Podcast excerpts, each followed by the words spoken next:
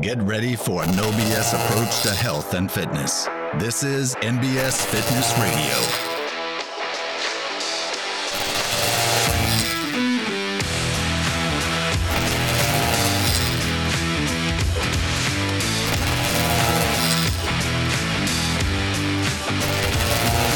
All right, welcome back to NBS Fitness. I am here with Natalie Narrow. Natalie is a nurse practitioner whose um, kind of focus point is hormones. And is that hormones specifically for women? Actually, I do both. I've I actually started in men's hormones and I saw how amazing it was for them. It really changed their life. And there wasn't a whole lot of options out there for women. So that's whenever I really got focused on women's health. Awesome. Okay. What kind of sent you down that path? What um, attracted you to the um, endocrine side of the medical space? I just saw so many people suffering. Again, men and women. Um, men are pretty easy to change. You just sprinkle a little testosterone on them and they come alive. Um, yeah. As a woman myself, I was experiencing a lot. I was experiencing myself a lot of issues hormonally, and I felt like it was hormones. And I kept going down the path of seeing an endocrinologist, seeing my OBGYN, and they kept telling me nothing was wrong. But innately, I knew that there was something going on. And I was working in the men's hormone industry. And I thought, well, if this can change a man's life, why, why would hormones not change a woman's life as well? And I was tired of hearing women tell me that they've gone to other providers, they've seen other physicians, and they keep getting told it's just part of aging, it's just part of life, and they're just struggle through it. I just don't believe that that's a good answer. What, I mean, what were the issues that you that you saw yourself that you've seen in other women? Like, what are the indicators that something might be off? Um, it's a vast variety of things. Typically, anything a woman can complain about is can come back to hormones. Um, okay. So it, it can start with weight gain, hair loss, um, excess hair growth in places we don't want it, um, yeah. headaches, migraines, irregular cycles or no cycles, hot flashes, night sweats, poor sleep, bone loss, muscle loss. It is it, fatigue, brain fog, joint pain. I mean, everything that I have found will, uh, most major issues for most patients, autoimmune issues, it all comes back to hormones. Hormones are the central um, system of our body that really control everything. Yeah. Is there an age at which this seems to hit the majority of females? Because assuming to fill off, you had to have felt on at some point, right? Mm-hmm. At some point, your hormones were regu- regulating correctly. You weren't experiencing these things, and now I am, and I'm I'm aware of this of this difference. Is there an age at which that tends to, or like common common age? You see that? So, a lot of times women are told perimenopause starts in your 40s. However, I'm seeing it start sooner and sooner in younger women. It started for me in my mid 30s. Um, but I am seeing really bad hormonal imbalances in women as young as 17 years old today. The majority, though, to answer your question, I would say would be between 40 and 55. Gotcha. So, so essentially, you may have like kind of two categories. You have like mm-hmm. perimenopausal, like mm-hmm. this is a this is a function of of your body changing as you age. Yes. But then you might have 17 year old hormone issues, which may not be related to, to just that. Um, yeah. And honestly, that comes from a lot of endocrine disruptors that we come into contact with every day, especially women, health and beauty products, uh, you know, de- things is like deodorant or even the strip on our razor can have PFAs in it. Um, the fluoride in toothpaste, the fluoride in our water system um, our food is absolute garbage today. And so I'm seeing a lot of this in young women. Yeah, I was going to ask, like, what's the trigger? What's causing these issues to what's causing these issues to happen early and also to happen to the magnitude that they're they're happening because i mean women have been going through hormones since the beginning of, of time it does appear as as men have been aging since the beginning of time, but it does appear that the the impact of modern day life is having a negative impact on Absolutely. our hormones to a great degree in an earlier age. And as a man, I'm sure you would agree that, or if you've ever, if, if you have any experience with testosterone, you know that men's testosterone, the normal values have consistently gone down in the last 20 years drastically. Yeah. Um, whenever I first started in men's hormones, the range at the time was somewhere between 800 and 1500 now it's 200 to 1000 that doesn't make sense to me. So again i try to in my practice make things make sense. Um, but yes to answer your question it is a lot of crap food. It is to- a toxic environment. It is the stress load we put on ourselves that really cause the majority of health issues, but the impact typically starts with our hormones. Um, so, it, and it's hard to clean up your life. It's hard to go out and eat fully organic. It's hard to go out and make sure everything is free and clear and free of chemicals. Um, and so, you know, I try to guide my patients in not only just balancing their hormones, but giving them the correct information as to how to navigate the world today because the rules don't are not the same as they were 20 years ago. Yeah. Yeah, 100%. Um yeah, and you know, you go like, okay, what's the chicken or the egg? Because there's there's a level of this lifestyle change would mm-hmm. help impact your hormones, but like, like your hormone status makes that lifestyle change very difficult. um, if you're gonna give like top five, hey, here's five biggest changes you can make. Let's go. We'll we'll we'll we'll, uh, we'll leave pharmaceutical change out of it for just a second. But the top five lifestyle changes. These are things to do to lessen the impact of the environment on your hormones. Um, first of all, eh, just having a good spiritual background, um, having a foundation uh, of really getting to, you know, me- whether that's meditation, whether that's having a church relationship, whether that's um, yoga or whatever, whatever you can do to soften the blow in your brain of everything you take in daily. That's number one.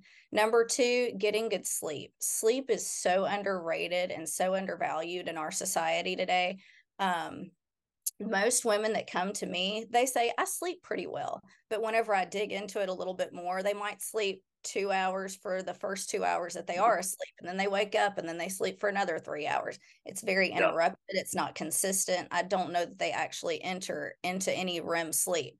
So sleep is number two. Three definitely food. You know i kind of toggle between would it be food or exercise but even with exercise if you eat like crap you're not going to get the results. So, yeah. three, eating more organic, really paying attention to what you put in your body. And that actually starts with mastication or how you chew your food. Quit, you can eat the best diet in the world, but if you're eating it in five minutes flat, you're not giving your body time to produce the enzymes that you need to to digest and and absorb and get the nutrients you need from that food. So that and I would so, actually I would say if you're eating the right types of food, you're gonna have to chew it. yeah, exactly, exactly. You can't just swallow, um, and that's gonna help with how much you eat too. So that would be number three. Number four, I would say exercise, of course. Um, and it depends on the type of exercise um, making sure that you do i mean women are always i can't name the times women go well i don't like to lift heavy weights because i don't want to look all muscly. Okay but you need weight bearing exercises to maintain good maintain good bone health and um, you know it's going to look better on you too i feel like. Uh so yeah my, my, my statement to all to that is always like fair enough i don't want that for you either. Why don't we do this? Let's train for three months Mm-hmm. And if at any point you're like, okay, I'm looking too muscularly, we'll adjust. Absolutely. let's let's, let's see if we even get close to that first. we'll exactly. Because I'd rather have more fat, more muscle than fat. And then number five um, is joy. You know, that you can't replace vitamin J. Um, and that's whatever that is for you. Getting out, uh, spending time with your family, finding balance in life um, is is truly important.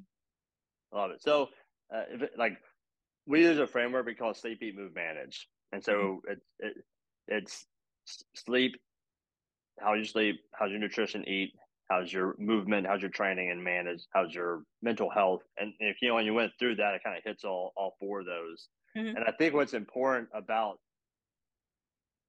like it, it, what sticks out to me when I hear that is, and the same things, the things that build your health in one area, build, build your health in all areas. And a lot of times people will want to pull a step over a hundred dollar bills to pick up pennies. And, you know, they'll be like, they're looking for what's kind of like the, the quick, easy thing.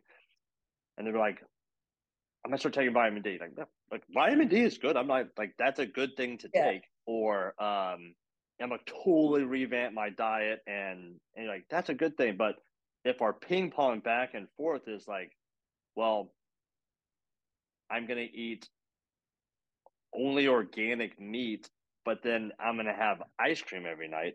Yeah. you know, like there's um, no balance the, there. yeah.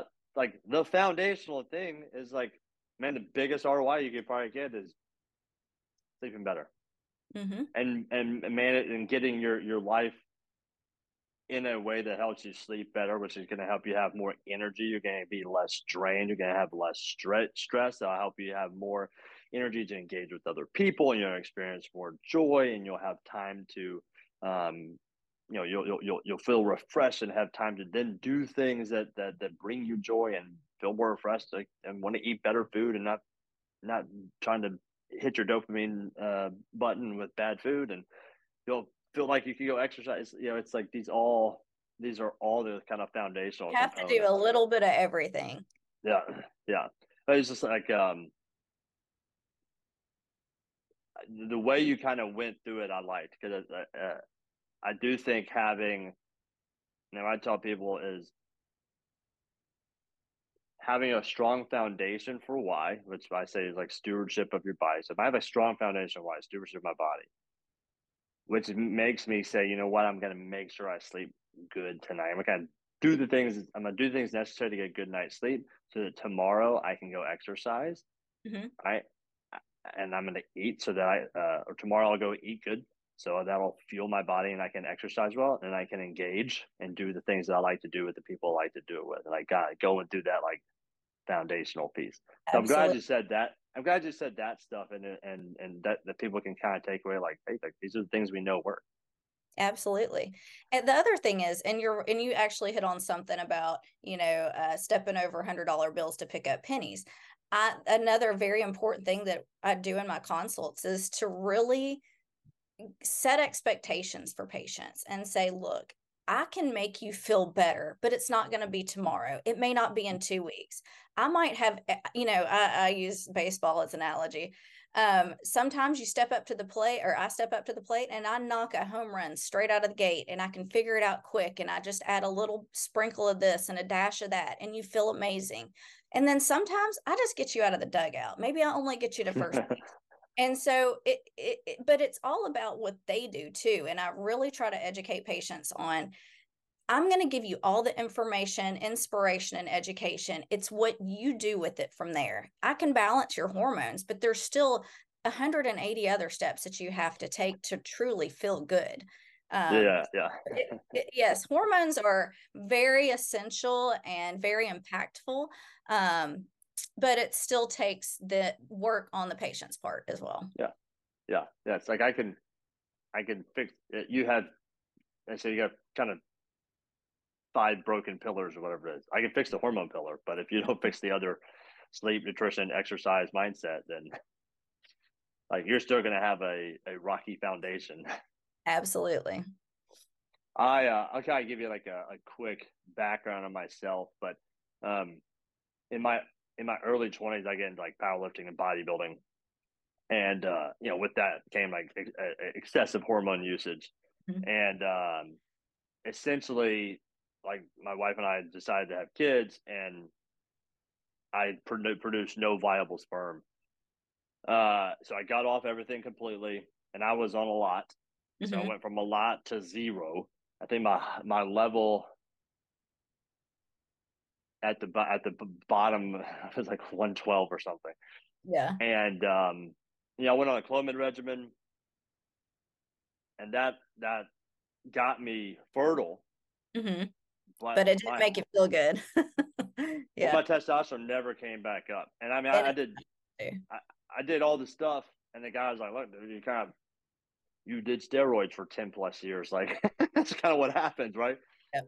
So, um, so I had all my kids, and now I was done having kids. I was like, okay, like a, uh, now I'm ready to, to go back and get my my hormone levels kind of rebalanced. Now the thing was like I exercise, train, and stuff. I did all this stuff the whole time, mm-hmm. and I felt okay. Mm-hmm.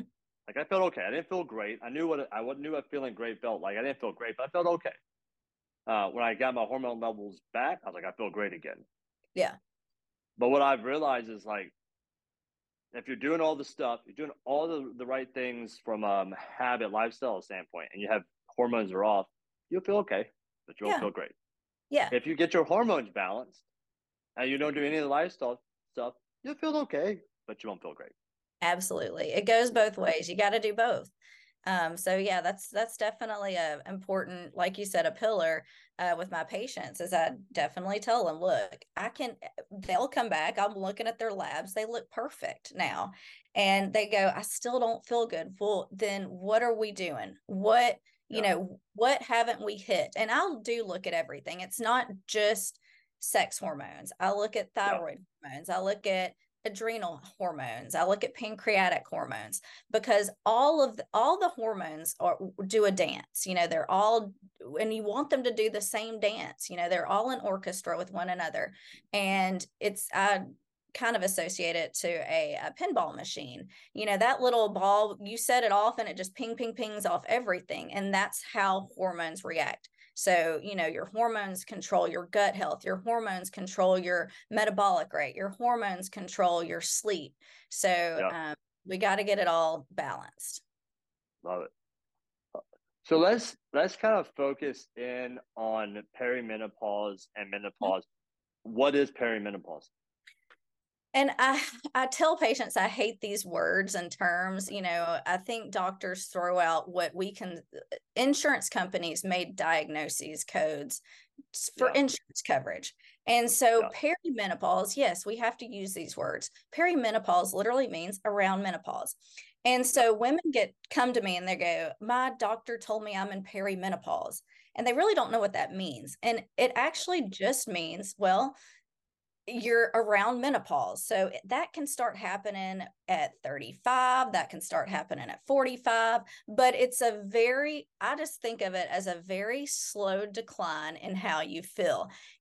Eh, yeah. A lot of women will come to me and go, you know, I've I, I just thought thought it was part of life. Like, yeah, I can't sleep very good, but I know I'm stressed and I got a lot of workload on me and my family life is disrupted and you know, I have sick parents that I'm taking care of and I don't exercise as much as I used to and I don't eat as well as I used to. And they start feeling that slow, slow, slow decline and then they come to me and they go, "I literally woke up woke up this morning, looked in the mirror and I didn't recognize the person in front of me." And so that's kind of what I consider perimenopause um, but can I, can I ask you this? Yes. What is the clinical definition of menopause? I mean, is it a is it a hormonal level like a uh, like a estrogen menopause, level? If you if you Google menopause, it literally the definition comes up as a a female who has not had a cycle in twelve months, and that's it. it that's it. Okay. I mean, that okay. is the clinical definition. So, but right. I've met 35 year olds that haven't had a cycle in 12 months because of hormonal imbalances, not because they right. were menopausal. Or, right. and it could mean that they had a surgical menopause, they had a hysterectomy, and, you know, even at, at a young age, and now they're clinically in menopause. So they just don't make hormones anymore. They don't make enough okay. hormones. They can't make enough hormones to produce um, a cycle. Okay, so let's let's kind of uh, let's clarify that the the female menstrual cycle. What are the hormones that are triggering that? What's kind of that uh, dance? And then maybe that gives us a clear under indication of like what menopause is, and mm-hmm. then what perimenopause is from a true hormonal standpoint. So that is a quite loaded question, but I'll try to simplify. Okay. women have like, you know, w- men and women, we have the same hormones. Um, we just have them in different amounts. So for women, we have, gosh, uh, probably six, eight, ten major sex hormones. Um, but the three that I focus on the most are progesterone, estradiol, and testosterone.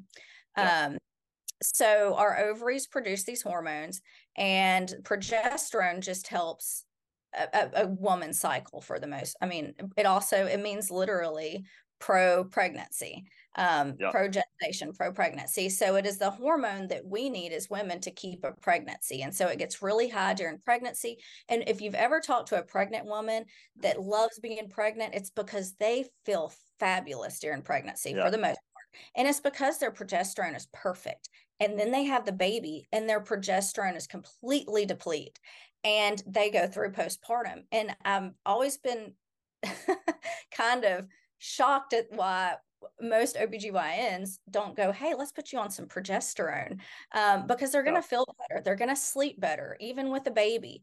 And so progesterone helps sleep cycles it helps your menstrual cycles it helps the thickening of the uterine lining so it doesn't get so so a lot of women who go through endometriosis and hysterectomies they're progesterone deficient and again if we go back to talking about endocrine disruptors uh, when we started the the endocrine disruptors what they're doing is making our estrogen climb climb climb and it's getting so high and our progesterone cannot compensate for it. So women do end up with heavier cycles and fibroids and you know um, endometriosis and uh, difficulty getting pregnant.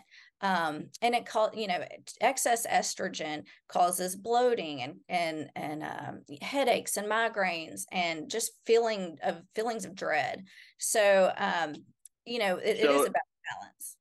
Go ahead. All right. So if you could, if you could draw like a, a line, so in a, in a woman's cycle, we see kind of progesterone here, and then it starts to climb as they ovulate. Is that correct? Yes. And then, and then they'd have their their period, and then it would bring come back down. Mm-hmm. And then estrogen tends to climb. They kind of go together, but in, climb, in various amounts, you know. Yeah.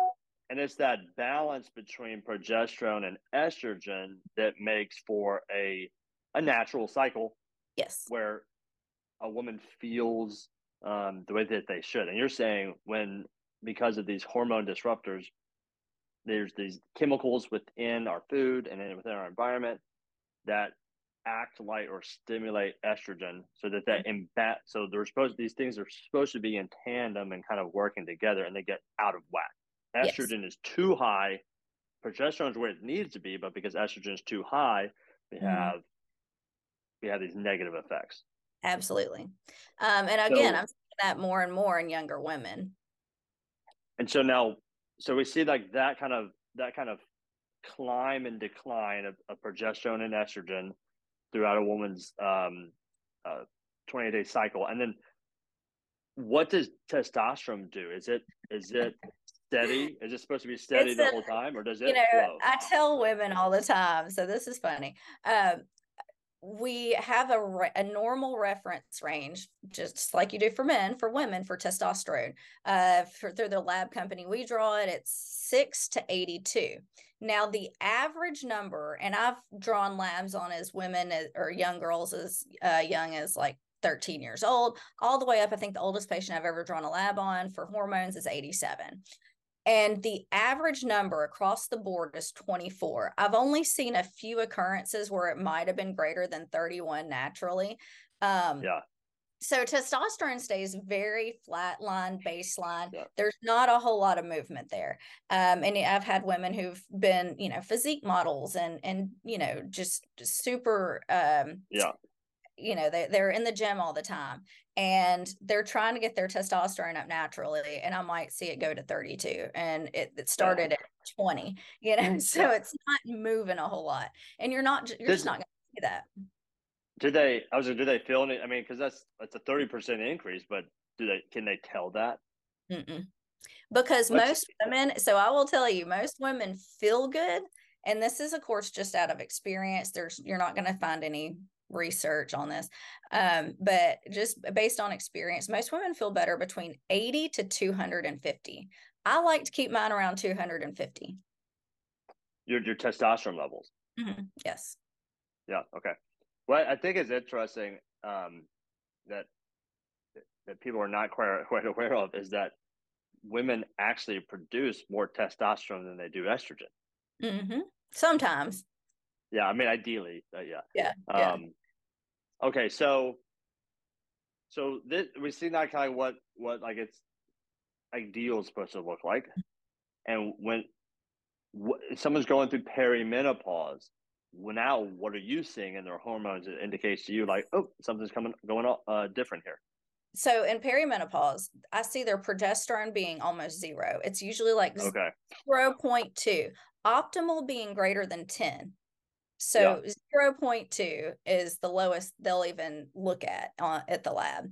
And then now is especially with perimenopause, I'm seeing estrogen numbers in the 500s. Now, it, even if you're not a math genius, you can take 0.2 and 500 and go, that does not sound balanced. Um, and right. then, of course, their testosterone's in the 20s.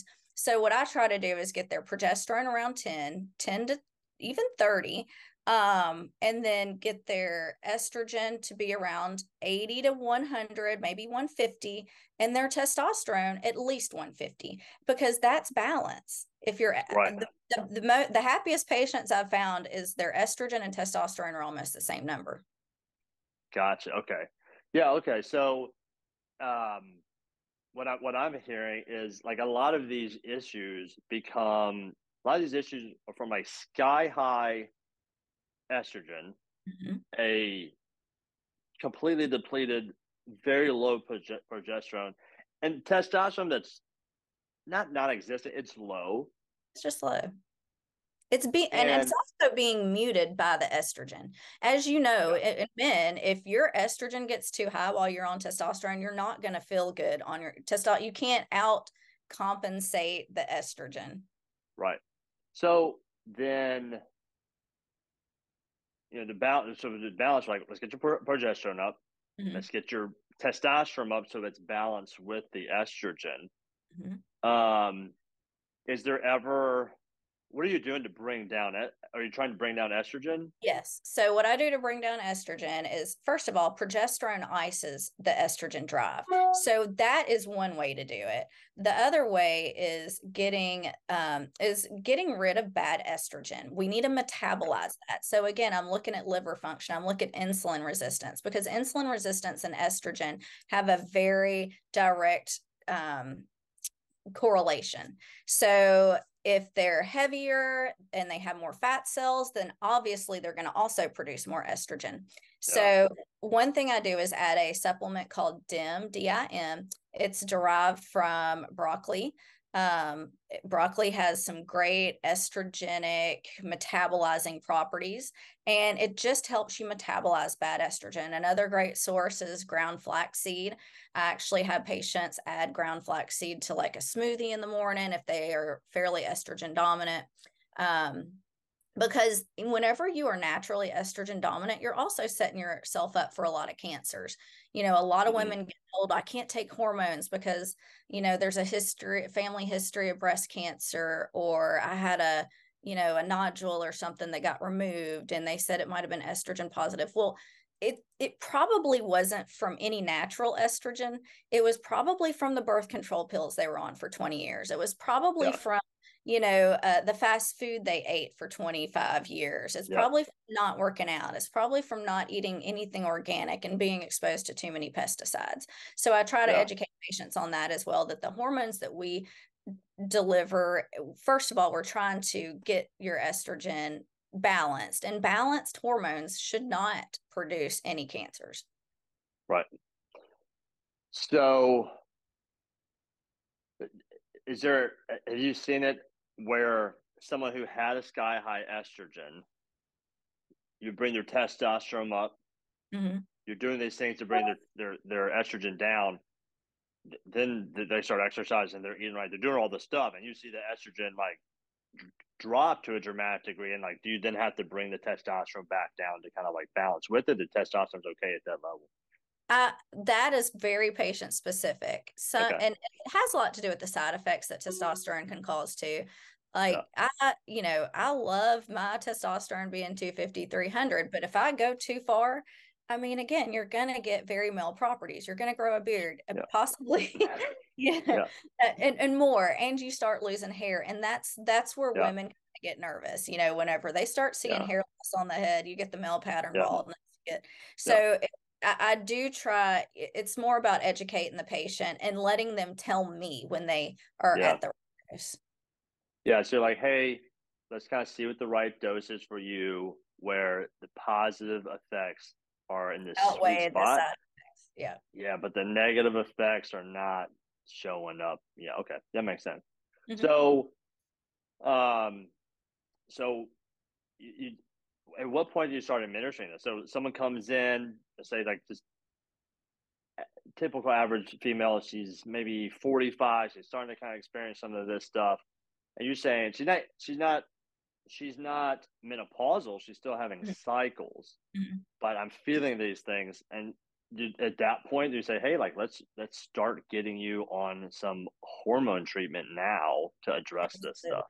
Absolutely. So women come in and, you know, I do the full consult on them, but I, I really look at, I get a full list of their symptoms. I have them fill out a symptom questionnaire. Are they having night sweats? Are they sleeping? You know, are they constipated, which is a common issue for us? Um, I look at all, you know, are they irritable, bloated? I look at all all the symptoms and then testosterone is a really great starter because okay. pick a woman up pretty quick um, yeah. you know especially whenever we hit our mid 40s we're definitely not feeling ourselves. We're kind we're very insecure um, sometimes. And then you know we might even be having marital issues because we're not as vibrant and vivacious feeling as we used to be. And yeah. that plays a big role in our relationships. And so women come in and I can start them on I start them on a very low dose of testosterone to start with because I have no idea how they're going to metabolize it. Um, yeah. I take into account what their estrogen is and because I know testosterone can convert into estrogen, again, it's always safe to start small. And I tell a patient, the worst thing I'm going to do to you is nothing. If nothing yeah. happens, it's okay. We can add more. So I typically yes. do pellets. Um, and a lot of women are very nervous about pellets, but it's a very quick, easy procedure. They dissolve, they're natural, mm. and it gives us a very steady state as well. But I also yeah, go ahead. Yeah, why, why do you do why do you do the pellets over a shot or a cream or foam or like why pellets? I mean, I do. Again, it's more patient specific so some if i i mean i'm pretty good at reading a room so if i feel the patient is very nervous about anything hormonal i'm going to start them off with a cream because yeah. and i tell them look you have complete control with this cream if you don't like something about it you stop it it goes out of your system in 24 hours it's really yeah. quick and easy to metabolize um, so it's all about if they want more control of that, then a cream would be better for them. If they um, you know, some women who are more in the gym and really want to see results, they really like the injectables. And I'm fine with that too. We can do injectables with them. Um, and then, of course, some women just want convenience and ease, and they heard their friend got a pellet, and that's really all they needed. So it's what, it's patient specific. Yeah. What? So, what's what do you prefer? Well, that's a loaded question too. I've done all of them. Um, and and I felt like injections worked the best for me as far as energy and uh, muscle mass. However, I, I do a pellet because um, it's better as far as side effects. With injectables and you it's, it's the same for men as it is for women. We get more acne. We get more facial hair as women with that. Yeah. we do lose more hair on our head with injectables. So yeah. for pellets and, women don't see the side effects as much and maybe let's explain like why that is. When you say cream, like explain to, to, to people like when you're getting that cream, it's it's a very short ester that's going to cause a rise and fall. Like explain to them how what the difference in testosterone like how it's uh, metabolized in the body. Yeah, but metabolization and then like like delivery. Like, what's the difference between pellet shots mm-hmm. and, and cream? So anything that I do is going to always be compounded and bioidentical. I don't typically like um, anything synthetic. Uh, just because our body knows the difference. You can't, you know, our bodies are actually pretty smart. I have patients tell me all the time, oh, well, my body just rejects this. It's working against me. No, it's not. It's giving you warning signs. Um, yeah. And we just have to listen to our bodies. So, uh, but I do like bioidenticals more um, with creams. You know, it is about how the delivery system can be it's not as great because you have to put the cream on you have to let it dry it has to be fully absorbed and that can be if if you have darker skin or thicker skin it's not going to be absorbed as well and then you have to move that cream around for it to be absorbed appropriately every single time you get it or give it to yourself and so whenever that whenever we're going through this process I see very inconsistent numbers and they don't typically go up that much. It takes a lot of a higher dosage in a cream for it to to really move your numbers. Again, yeah. I say that in general, that is not across the board. Because um, I have some patients that do really well on cream and more power to them if that's what they want. Um, and they like it. And then with injectables, uh, typically it's made in a cottonseed oil. Many compounded versions use a grapeseed oil, which is a little cleaner. Um, the cottonseed oil can make the blood counts thicker. And so when and men uh, definitely deal with this more than women, but um, we still deal with it too, where it causes a secondary thrombocytopenia, which just means your blood is thick. And those women, I have to tell, look, you want to go give blood every three months. And um, you know, or we need to lower your dose, or maybe start you on an aspirin or something like that, because I don't want people walking around with thick blood either, because that can increase yeah. your risk for stroke and heart attack. Um, and then with the pellets, they are very clean. They're made in a cholesterol it dissolves over the course of three months. Um, the cholesterol does not raise your actual cholesterol levels. It's just how your body knows how to break down the pellet. Um, but it's um, they're all derived. The uh, pellets are derived from yams, and the creams are as well. Okay, very cool. So to kind of summarize, creams, um, I would say maybe less invasive um, way less, of, of, giving it. Less invasive, yes. But it's uh, a little less consistent mm-hmm. um, as far as like a delivery. Um, pellets, a little less um, schedule invasive because it's like mm-hmm. one and you get it one to put in every three months. Um, it's gonna kind of be a, a smoother kind kind of uh, a dose there, and then um, and then the injectables uh, potentially have a little more umph umph in them because you're getting kind of those those bigger kind of peaks, and once you kind of get those peaks built out, mm-hmm. but with those peaks, you also actually, have. Yeah, I actually dose those once weekly for women subcutaneously. So that way they yeah. and they actually stay, they can stay at higher levels and and keep a very consistent ride because um what I did not say is uh the injectables typically the half life is five to seven days. So yeah. you have to, you know, make sure you're staying on it. Why do you do the sub Q over the intramuscular? Um, for women, it's just a little less invasive. Uh, okay.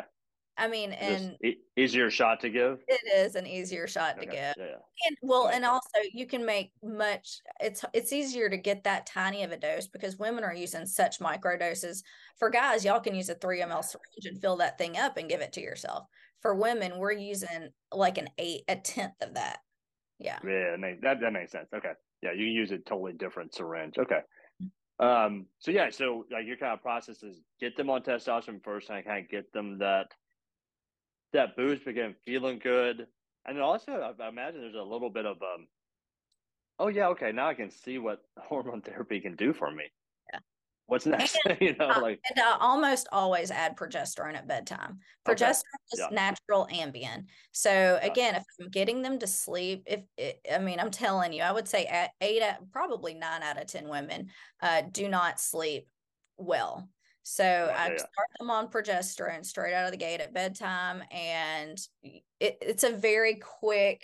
It's called rapid relief. You know, they get that rapid relief, and they come back to me six weeks later, and they're like, "Oh my gosh, where has this been my whole life?" So that's what I want to hear. You know, and if they go, yeah. you know what, I feel better, I'm sleeping better, but uh, I'm still not. I feel like there's more that we can do. Well, then we give you give them a little bit more testosterone, adjust that dose. Um, sometimes they need more progesterone. You know, we get boxed in as medical providers with we're given you know a medication and they tell us this is how you're supposed to give it but people are all innately different and their metabolisms yeah. are all very different so i've given as little doses of progesterone as 25 milligrams all the way to 800. So eh, the same with testosterone, the same with estrogen. You know, I, I, let the patient drive that conversation and match it with the numbers. So the numbers don't, the numbers are a good guideline, but the patient symptoms and and what they tell me is way more uh, beneficial to how I dose them. And what it's, I like that you're saying like I treat my patients as individuals Mm-hmm. Because if you think like how how typical pharmaceuticals guidance is provided, they said we did this study with this many people, and this was like the mean Mm-hmm. experience, and so exactly. we're gonna tell you to give things like that. And like, well, what about the people who were on the upper or lower end? It doesn't give you any guidance in there. So you're saying like I treat my patients like a patient and go, I'm going to treat you based off what you're telling me, what you're experiencing, what I'm also seeing in the numbers, and what I feel like the best way to kind of navigate this versus boxing myself into a protocol, a medical tr- pr- protocol that was based off of like a single study that. And who and you don't even sometimes the the the group that they studied weren't even uh, the patient that you're sitting in front of. So right, yeah, it's like not even it's not a it's not an accurate assessment of like that patient. Yeah, if it was done in 60 year olds and your patient's 25, well, it's totally different. Yep. Um, okay, so so like perimenopause, someone comes in, I kind of deal with this stuff. Cool. Let's just start kind of treating it, seeing what works best. I I feel good. This is great. I'm mm-hmm. happy. What happens to their hormones as they continue to age? and progress up. And one question is just like, do they do they keep it? Does it push menopause back, or do they eventually find themselves so, like they continue to have cycles? Like so it can. Now your yeah. your body, your ovaries are going to give in whenever they're going to give in.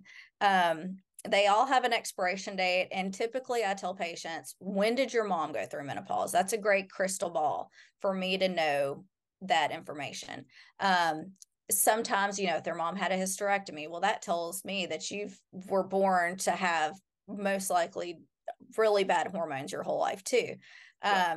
So but so well i have a lot of patients that come in they might not have been 12 months without a cycle let's say they've gone eight and they've got one foot in the door of menopause i'm very you know kitten gloves on giving them uh, any type of estrogen at that point. I'll typically try like a topical cream or something low dose because if they're having hot flashes, if they're having, you know, anxiety, um, that is symptomatic of low estrogen. So I can give them a little estrogen, but if I I'm not going to just blast them with it because I'll kick them straight back out the door of menopause. So I want them to get a little menopausal so I can treat it appropriately. But it is, it's a battle that I deal with every day. Uh, sometimes, you know, I'll get a patient who's perimenopausal about to walk in the door, I kick them right back out. And I base that off yeah. their follicular stimulating hormone. And of course, how long it's been since they've had a cycle.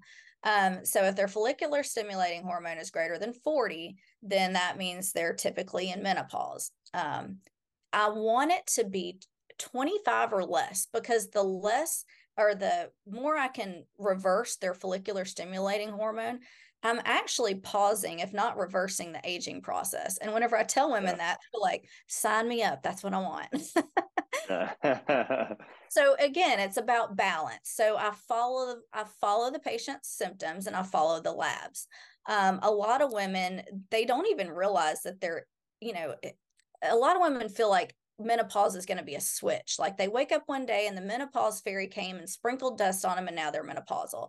But it, it's more of a it's more of a slower process for most patients unless it was surgical. Um, the other thing is it can be a switch for some patients, and that is almost a trauma to that person. Um, as an old ER nurse, I saw women come in all the time. They thought they were having a heart attack. They were severely anxious. They're literally were having chest pains. I mean, they were having all the symptoms of a heart attack. Um, we'd put them on an EK, get an EKG on them, run labs on them, you know, have them do a stress test, whatever, whatever, go through the full process. And then the ER doc would send them home with a Xanax because they were having a panic attack. And it was yeah. because estrogen tanked so fast, they didn't realize that that was a hot flash or an, an anxiety inducing hormonal issue. Gotcha. So, kind of coming back to that like hormone timeline, what you're kind of trying to do is perimenopause. Let's get the progesterone to a healthy level. Let's make sure our estrogen and and testosterone are at this healthy level, and we're kind of cruising there. We're feeling good. But when menopause starts to take place, we start seeing that estrogen start to tank, and now we're getting the opposite effect. Mm-hmm. Once had our estrogen way too high, now it's going way too low, and now we got to get it balanced back up there, kind of with that testosterone level again. So as we're starting to go through menopause, we're trying to you're trying to ease the transition, but making sure their their, their estrogen doesn't just drop off the, the deep end. Yes. But also not giving them so much that you kick them back out of menopause. So it's like you're really? you're really trying to like ease them through these different mm-hmm. kind of hormonal changes. So when someone then goes through goes through menopause officially, um, not having any any cycles again, and then is that the point where okay, now we're kind of slowly kind of bring that estrogen back up mm-hmm. to what that that healthy yeah. level is. Yes, and again, that it, it is very. I have to follow the symptoms because I don't want to give them a cycle again. Women that have gone 12 months yeah. without a cycle, if I make them bleed, they are not happy campers. They're like, oh my gosh, I don't know. exactly. And it's very scary for them because they assume that now that they're in menopause, that they should never have a cycle again. But I tell them, look, you know, I give them all the information up front. If you start to have any bleeding or whatever, then that just means that I need to adjust the hormones again. I might need to pull yeah. back on estrogen or I might need to increase progesterone. Those two hormones I have to duke it out with daily um, to make sure that I've got the patient on the right dose. Here's an un, a question that shows my lack of uh, understanding of, of female uh, cycles once a female okay so can a can a female start menopause yet still have viable eggs available? And then my second question is once they've used all those viable eggs can uh-huh. they still have a cycle? Um oh yeah. I mean you can still have a cycle without any ovulation. Um but okay. it's more about the uterine lining at that point. Um okay.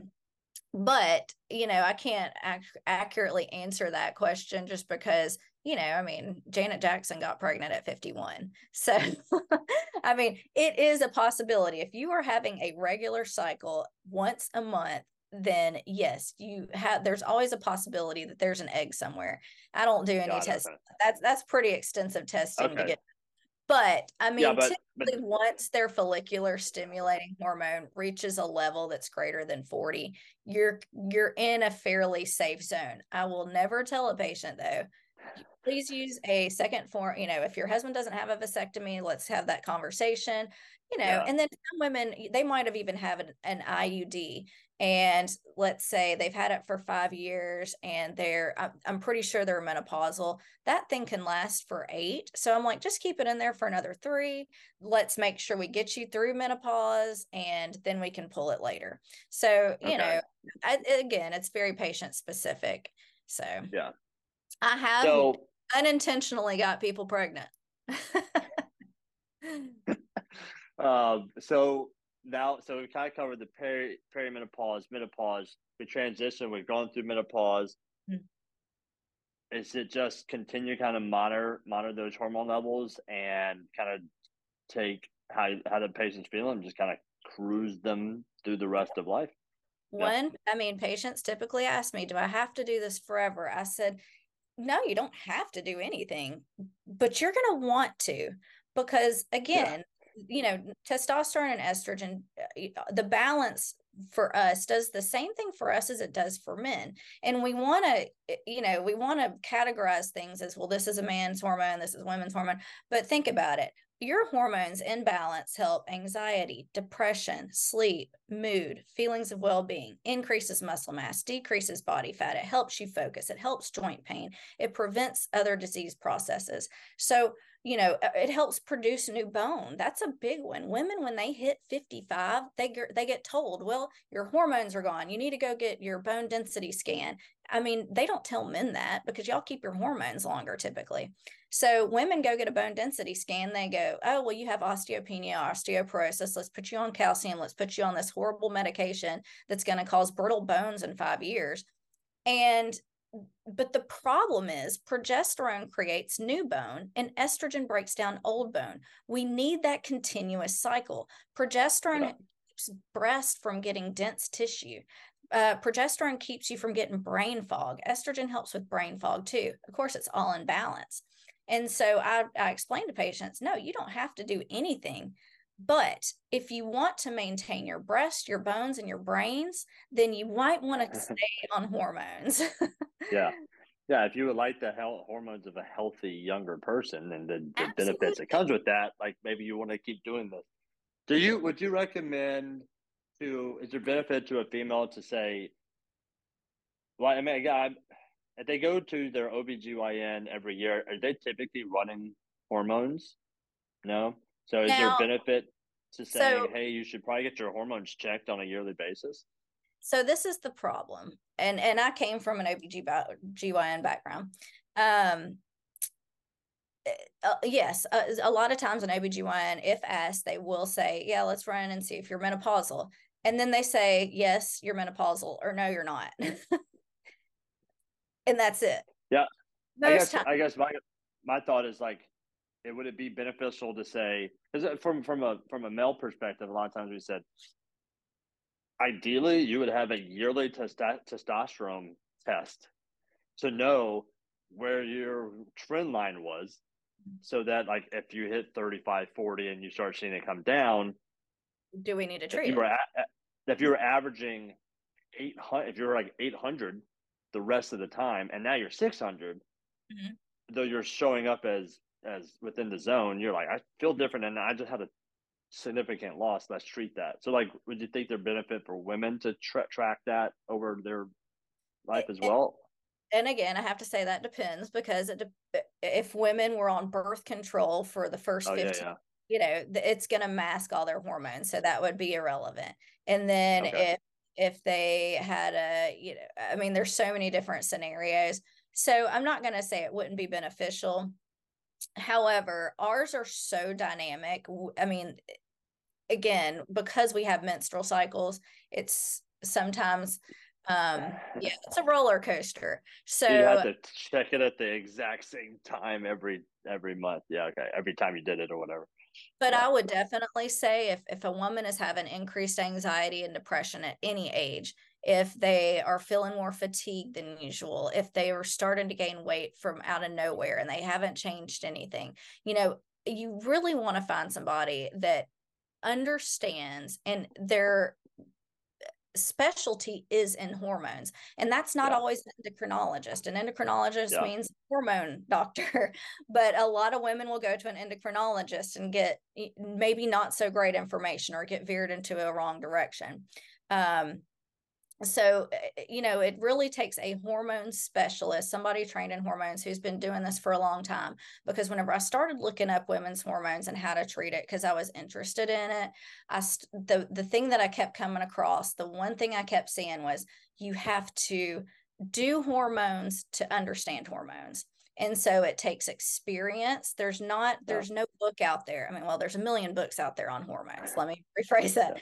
There's a million books out there on hormones but to treat hormones you have to understand the person in front of you and their full history um, to really do it appropriately and understand that progesterone and estrogen come and testosterone come in a million different varieties.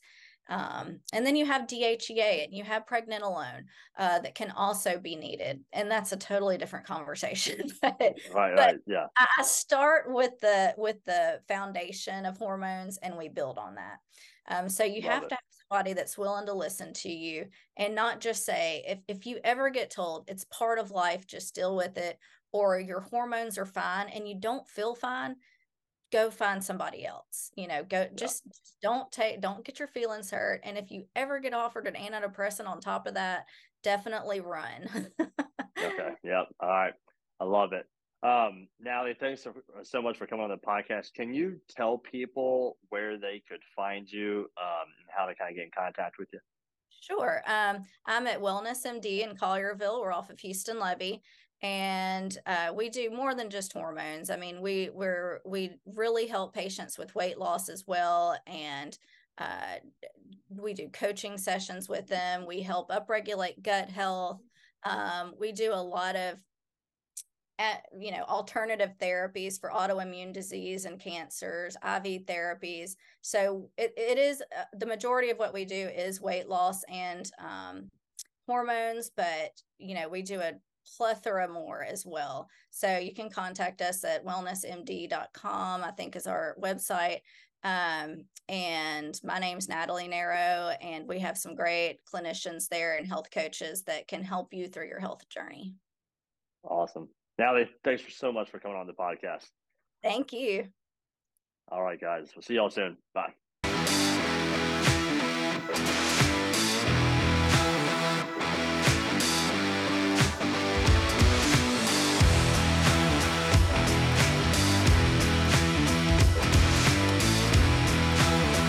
Thank you for listening to NBS Fitness Radio.